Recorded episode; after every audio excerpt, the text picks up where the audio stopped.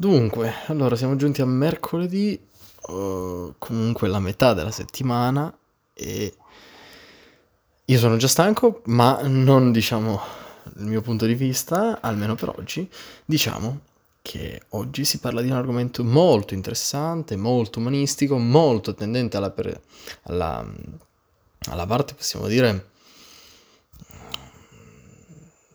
letteraria, quindi a riguardo della narrativa, della letteratura, e andiamo ad analizzare, più che analizzare, a commentare, a, a riflettere su un interessante, um, un interessante testo, un interessante eh, scritto, un interessante saggio letterario. E di chi stiamo parlando? Stiamo parlando di un milanese, di uno scrittore che nacque nel 1783, ma che vedremo fra un po'. Intanto il titolo di oggi è Siamo tutti poeti. Come mai questa affermazione così tanto mm, dubbiosa, quasi inquieta, no? Perché comunque eh, ti stai sentendo dire che sei un poeta, sei un poeta, magari a te della poesia non ti è mai interessato nulla, ma... Eh, sei un poeta, sei un poeta perché? Tu dovresti essere un poeta e con tu mi riferisco a chiunque stia ascoltando questo episodio del podcast. Beh, è molto semplice perché per come sei umano sei anche poeta. Il poeta, ricordiamo bene, che è una persona che ha la capacità di narrare sensazioni e quindi di attribuire una sensibilità pari a ovviamente la soggettività, quindi ciò che lui sente personalmente e attribuisce a queste sensazioni che sente tramite la propria e soggettiva sensibilità delle parole, delle frasi, dei concetti che tante volte vengono metaforizzate e rese visibili o comunque rese ehm, comprensibili dal popolo, dalle persone che cercano di comprendere tutto ciò. Chi sono i lettori? E oggi andremo a parlare proprio di questo. Cosa succede nel momento in cui si scrive una poesia e andremo a vedere cosa pensa di tutto ciò il nostro Giovanni Berchet. Il, Giov- il nostro Giovanni Berchet è stato un poeta, uno scrittore, insomma, una persona di di una certa facoltà, di una certa importanza.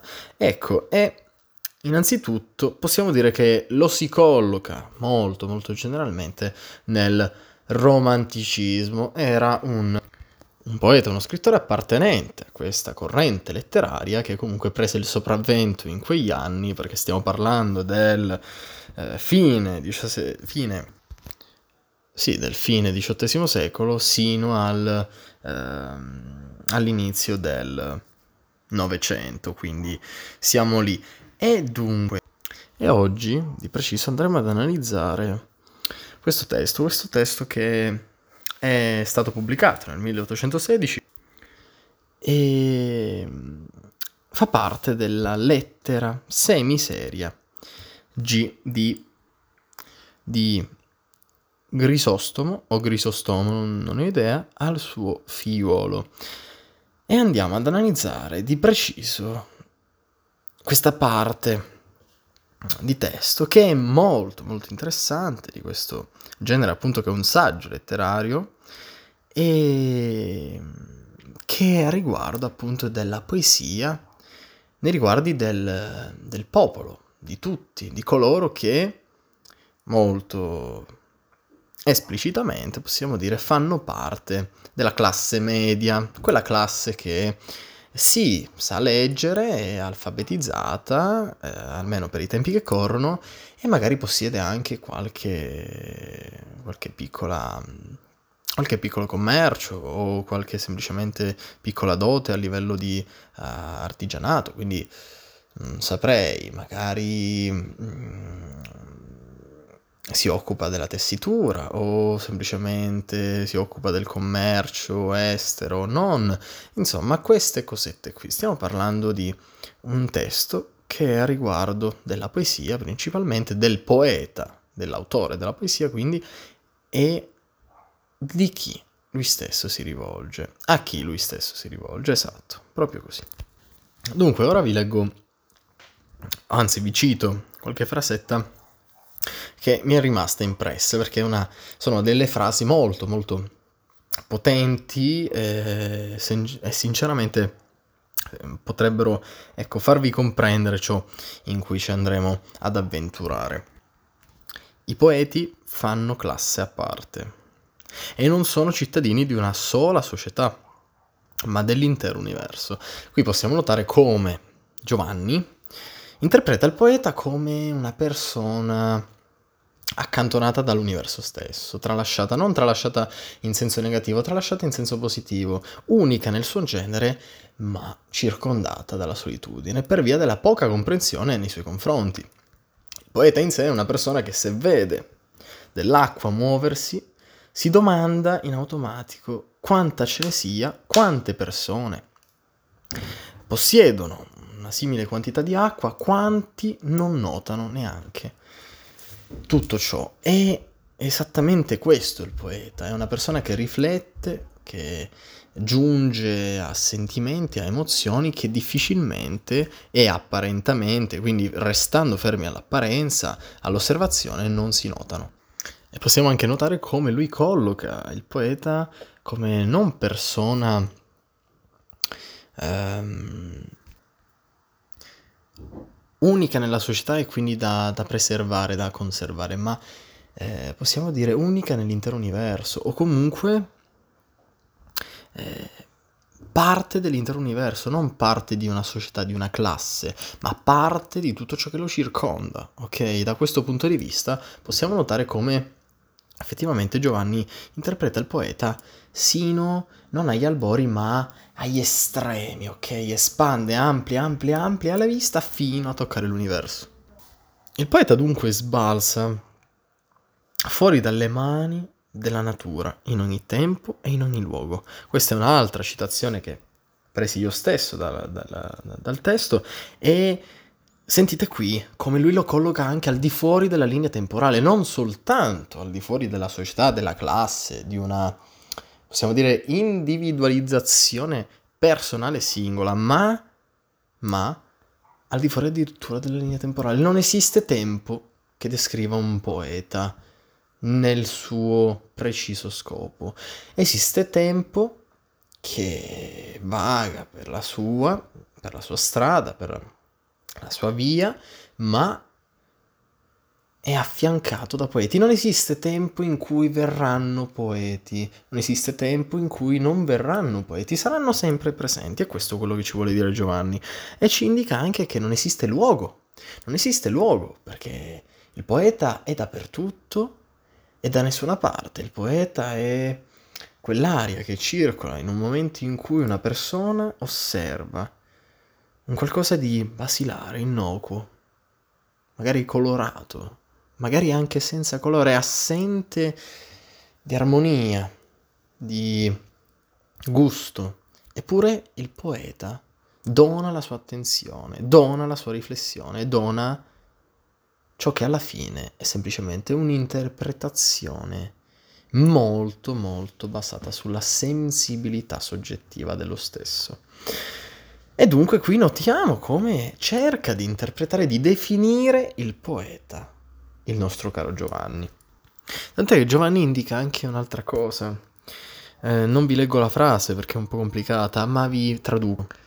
Indica per appunto che il poeta è colui che non riceve né applausi né tanti lettori quando non riesce a farsi comprendere dagli stessi perché io ricordo adesso che trasparire o comunque palesare, rivelare e quindi manifestare le sensazioni, le emozioni sono cosa molto molto complicata e soprattutto di poca facilità. È un qualcosa che non è né comodo, né facile, né veloce. È un qualcosa che richiede tempo, tempo, tempo, analisi, comprensione di se stessi, degli altri. Una parola può avere mille significati se impostati in mille contesti diversi e ciò ce lo insegna l'italiano, ma per come ce lo insegnano mille altre materie. Ma questo è ciò che rende difficile l'essere il poeta. Eh, non è così elementare realizzabile, è più un qualcosa di molto molto complesso e impegnativo.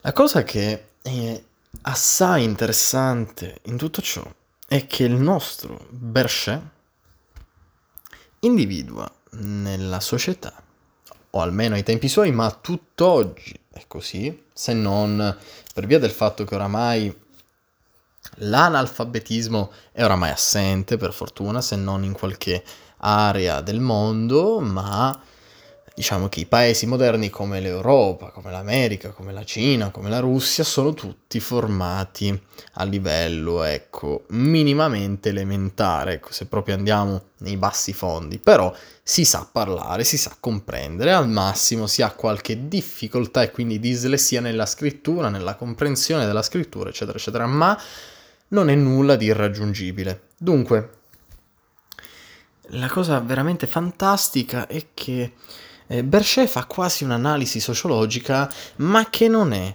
sociologica. Lui analizza la società e concede alla società queste tre eh, classi, possiamo dire queste tre categorie, queste tre categorie. La prima viene nominata da lui stesso come l'ottentoto. L'ottentoto è colui che fa un po' ridere, eh? ma Berchet nomina in questa maniera qui. Considerati rozzi e primitivi per antonomasia, il termine indica in effetti la plebe ignorante. Stiamo parlando della parte della popolazione in cui non vige neanche un minimo di, di conoscenza, di, di alfabetizzazione e pertanto magari si parla, si comprende parlando, ma quando si tratta di scrivere, di um, dettare qualcosa, non, non, riescono, nel loro non riescono, non sanno, non comprendono. E, e per appunto Bercelli nomina così rozzi e primitivi esseri, no? coloro che insomma Mm, gridano, urlano, stuzzicano, eh, fanno figure, non gliene importa nulla, sono menefreghisti. Queste persone qui, che comunque magari ora sentendovi dire tutto ciò non vi appaiono come, come li descrive Berchet, ma fidatevi che ai tempi una persona rozza era una persona che, insomma, eh, non era esemplare, ma lo dice la parola stessa. E esattamente qui Berchet indica, indica con delle frasi che anche lui, il rozzo, il primitivo, nel suo, nel suo interiore, quindi nel suo io, se vogliamo richiamare il termine psicologico,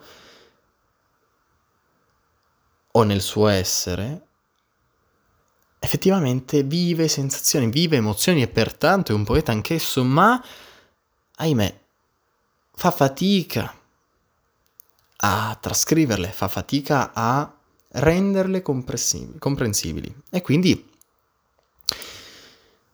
diciamo che le vive, ma non le riesce a manifestare, a svelare, a palesare, a rilevare, come dicevamo prima. E questa fatica però non elimina la sua essenza poetica, la sua tendenza poetica magari nel, nell'osservare, ok? Uh, lui fa un esempio, no?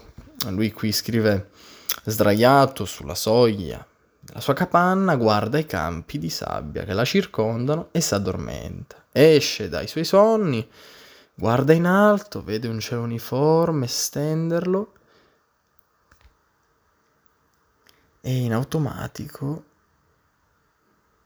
si addormenta nuovamente. Cioè, vedete come come un attimo dirige la frase, quindi eh, guarda dei campi di sabbia, si addormenta perché è una persona pigra, non è una persona che è un po' così svogliata, un po' tendente al mm, non, ho voglia di fare, non ho voglia di fare nulla, ho voglia di dormire e quindi si riaddormenta, si riaddormenta nuovamente, poi avvolto perpetuamente tra il fumo del suo tugurio e il fetore delle sue capre, egli non ha altri oggetti dei quali domandare alla propria memoria l'immagine, per i quali il cuore gli batta di desiderio. Attenzione qui, però, alla inerzia della fantasia del cuore in lui tiene dietro di necessità quella della tendenza poetica. E qui, e qui lui dice esattamente una cosa, lui praticamente palesa che una persona che ovviamente è avvolta dalla pigrizia, è avvolta dalla pigrizia, quindi ehm, nel suo sé non vigono immagini, non vigono eh, situazioni eh, esaltanti, no? Quindi magari che donano autostima, felicità, o comunque, o comunque che non fanno vivere emozioni, è ovvio che manca la tendenza alla poesia, ma ciò, a parere mio, non esclude che queste persone non vivono una osservazione poetica dell'esterno. Magari molto in maniera personale, ma di sicuro il saper osservare le emozioni e viverle è un qualcosa che gli è stato donato. Questo è un mio parere personale. Del resto, Berchet dice il contrario, dice che effettivamente il poeta non è quella persona che non vive emozioni, il poeta è colui che le vive, colui che le assapora. Che cosa ho detto? Colui che le assapora, colui che le mastica per lungo tempo sino a che non perdono il loro gusto, un po' come la cicca da masticare. E dunque è impossibile per Berchet nominare poeta una persona che effettivamente le emozioni non le vive e su questo sono anche d'accordo da un certo punto di vista, perché se non vivi emozioni non potrai mai essere poeta. La vera domanda è se le vivi e non le sai mostrare, manifestare. Però il contrario, ecco, lo ha la seconda categoria della società, secondo Berchet. La seconda categoria viene soprannominata dallo stesso il parigino. Il termine diciamo che indica gli uomini sentite qui, dall'intelletto particolarmente raffinato e quindi, attenzione qui, svogliato, perché svogliato? È interessante questo passaggio qui. Allora, il parigino, secondo Berchet, è colui che giova, possiamo dire, di sapienza, di conoscenza, di alfabetizzazione, ma che pur avendo un intelletto particolarmente raffinato, ha magari dei giudizi, dei confronti che lo fanno retrocedere e pertanto non lo fanno immergere completamente nel testo. Ed è pertanto che nomina svogliato una persona che ha con sé della conoscenza, possiede la, la sapienza o comunque il minimo che serve a poter leggere e comprendere, eppure, seppur intelligente e quindi esimio, ovvero efficiente, eccellente, ahimè manca di voglia, di forza d'animo. E tra l'altro Berchet indica anche un'altra cosa molto interessante. Questa persona, appunto perché magari circondato da, da, dalle cose molto cercate, ma è circondato talmente tanto, talmente spesso, no? talmente tante di quelle volte che oramai non vive più delle emozioni, delle emozioni che lo facciano commuovere, sentire unico, felice, compreso, eh, eh, appunto esaltato, queste cose, queste te qui non, non, le vive più, non le vive più perché è come se io fossi abituato ad avere la mia Ferrari in garage, per me non è più un'emozione guidare una Ferrari, è la pur semplice normalità. E pertanto, anche per questa motivazione, per Berchet, il parigino fa fatica a comprendere le emozioni che vigono dietro alle piccole cose, alle cose innocenti, alle cose che seppur basilari, normali, tranquille, umili, in fondo non ritrova nulla. Sentite qui che frase che scrisse il nostro Berchet. Se la stupidità dell'88 è nemica alla poesia, non è certo favorevole molto a lei la somma civilizzazione del parigino, poiché esso come possiamo dire, sconta, diminuisce il valore di un qualsiasi oggetto preso come soggetto. Attenzione, qui c'è una frase molto molto interessante. I canti del poeta non penetrano nell'anima del primo, poiché non trovano la via d'entrarvi. Nell'anima del secondo, appena appena discendono accompagnati da paragoni e da razioncini. Da razioncini, scusate, senza la N. O comunque confronti e riflessioni esteriori, quindi giudizi e sentite qui cosa scrive? La fantasia ed il cuore non rispondono loro che come a reminiscenze lontane. Cioè, tutte queste persone sono state abbandonate o comunque abituate alle emozioni e pertanto per, per fargliele rivivere, per farle un attimo ricoinvolgere in tutto ciò, servirebbe un distacco, servirebbe qual- qualcosa o di più potente, ma che in automatico diverrebbe nel futuro normalità anch'essa, o semplicemente defalcare, quindi eliminare, scomputare tutto ciò che è possibile per poi aggiungere, sommare in piccole dosi, eccetera, eccetera, eccetera. Ciò è quello che, secondo Berchet, identifica il parigino. Sentite qui, ma la stupidità dell'Ottentotto è separata dalla leziosaggine del parigino finora descritto.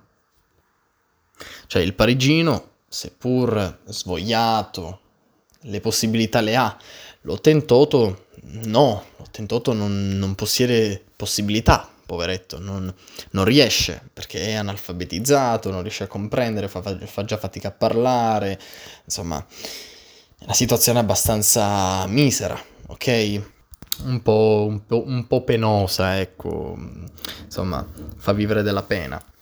Siete qui come giudica, è una roba fantastica, come giudica eh, appunto queste, queste piccole categorie. La prima classe, che è quella dei balordi calzati e scalzi, sta parlando degli ottentoti, non occorre far parole, cioè non, non, non serve neanche descriverli a queste persone qui. La seconda che racchiude in sé quei pochi, i quali escono dalle comune in modo da perdere, o comunque significa si distaccano dalla sensibilità comune, in modo tale da perdere ogni impronta nazionale e quindi essere unici, possiamo dire, sacrificandosi quindi dalla realtà storica del loro paese per un bene maggiore, per un punto di vista superiore, vuole e desidera bensì il rispetto dal poeta e quindi diciamo lo, lo giudica senza però essere temuta questa parte qui. Ma questa lode, questo giudizio non può ovviamente rendere il poeta contento o felice di ciò che ha realizzato, perché sa che in fondo non è stato appreso ciò che lui voleva mostrare o dimostrare, non è stato appreso ciò che lui voleva far rivivere. Pertanto, sentite qui Berchet come illumina la circostanza, il contesto, la gente che gli cerca, e si riferisce al poeta, i suoi veri lotto- lettori stanno a milioni nella terza classe. La terza classe qual è? Il popolo, la classe media, la classe borghese, la classe in cui vige quel minimo di sapienza che permette di comprendere e vige quel minimo di materialismo che permette di assaporare questo ciò che Berchet intende dimostrare, intende divulgare, manifestare e anche proliferare a tutti i poeti che fanno parte fanno parte del ruolo che ricopre esso stesso. E quindi è un consiglio da un collega, è un consiglio da una persona che ti guarda negli occhi e ti dice tu per essere compreso devi andare non dai tuoi simili e quindi coloro che sono sapienti co- e che hanno un'ampia conoscenza, ma devi andare da coloro che posseggono poco ma allo stesso tempo riescono a comprenderti, coloro che effettivamente vivono le emozioni perché le conoscono, perché si sono sacrificati per esse, perché riescono a viverle a pezzi, a, a gusti, a minimi tratti e non a lunghe tempistiche, lunghi termini o date per scontate come nel caso della, dei parigini. E pertanto bisogna stare molto attenti a ciò. E qui Berchet illumina, illumina completamente, possiamo dire un attimo, questo ruolo nel romanticismo, il poeta in sé, cosa deve fare per essere compreso. Ed è molto molto interessante, tant'è che da qui esce appunto la frase fenomenale, unica nel suo genere, che inizia così. Ed ecco come la sola vera poesia sia la popolare, la poesia di tutti, di tutti.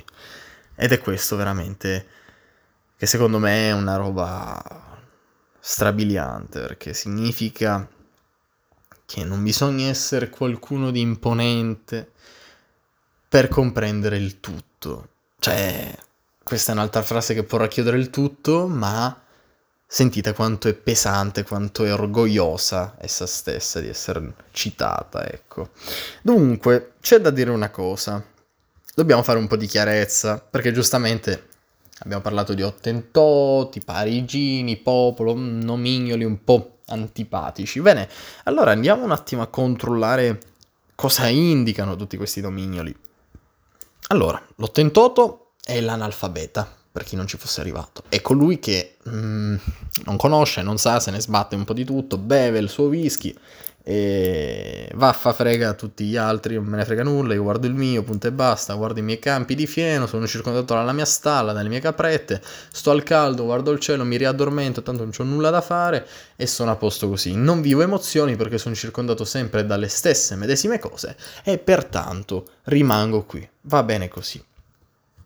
Invece poi c'è il letterato. Il letterato chi è? Colui che ha avuto l'istruzione per via del fatto che magari è un nobile oppure un aristocratico che quindi possiede terre ah, di qua di là, possiede persone, paga, fa, gestisce. E è una persona culturata, culturata per via ereditaria, con magari qualche quattrino da parte, di qua di lì. Ma questa persona, giusto, giusto appunto, eh, per il fatto che sia comunque non messa in una situazione poco stabile, è tranquillamente beata nella normalità, nella normalità. Ciò significa, intendo io personalmente come anormalità, tutto ciò che è elevato, prezioso, lussuoso, per lui è scontato e dunque non è possibile notare ciò che una persona come un poeta noterebbe in un qualcosa di molto semplice, di molto tranquillo, di molto normale, scontato, innocente, come dicevo prima, anzi la parola più forgiata e utile è umile. E poi passiamo al popolo. Il popolo rimane il popolo. Il popolo sono coloro che, diciamo che, possiedono e non possiedono conoscono e non conoscono, una via di mezzo. Tutti coloro che effettivamente vigono magari di qualche opera, di qualche specializzazione, di qualche, insomma, possiamo dire stipendio, tra parentesi, reddito, ma che non riescono sempre a permettersi ciò che vorrebbero, che non riescono sempre a, a, vivere emozioni che vorrebbero e queste sono le persone che se dotate di un minimo di comprensione, di conoscenza, di sapienza, effettivamente giungono al comprendere del poeta stesso, della poesia stessa. Del popolo, come ho detto già prima, fa parte la classe media, la classe borghese, quella classe che possiede qualcosa, non la possiede, sta bene, non sta bene, dipende da vari fattori, dipende da varie situazioni. Insomma, sembra quasi un'indagine sociologica, cosa che non è, perché eh, egli identifica diciamo, tutte queste tre categorie con un punto di vista molto meno sociologico di quello che effettivamente è, perché lui semplicemente nomina e nel nominare giunge a considerazioni personali, quasi soggettive, da un punto di vista comunque sì poetico, ma che hanno dell'esperienza personale dietro. E il messaggio di Berchet è appunto questo non delimitarsi a coloro che effettivamente possono comprendere perché dotate di grande cultura, di grande sapienza, ma decidere di ampliare i propri orizzonti, buttare la poesia in mezzo al popolo e far sì che se la divorino. Ecco, questo è il messaggio che Brescia lascia ai poeti del romanticismo e tutti coloro che verranno dopo sino ad oggi.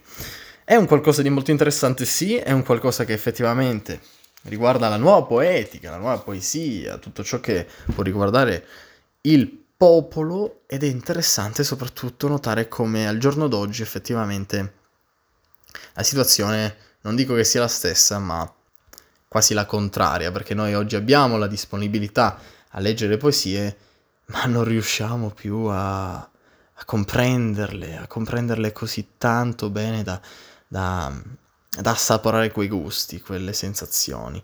Questo perché, forse perché stiamo diventando sempre maggiormente dei parigini, forse sì. E qui lascio il punto di domanda al quesito esistenziale per tutti voi. 30 minuti di episodio, avevo detto che facevo qualcosa di esageratamente naturale ma splendido, spero che vi abbia fatto piacere, lunghissimo, sono distrutto, ma ne è valsa la pena. Berchet ha identificato un qualcosa che è anche a livello sociologico, quindi noi accettiamo volentieri, ma soprattutto che ci faccia comprendere dove stiamo andando, chi rappresentiamo in questo momento secondo Berchet. Chiudo così dicendovi che ci vediamo con l'episodio di venerdì. Auguro un buon, possiamo dire, metà settimana finale a tutti.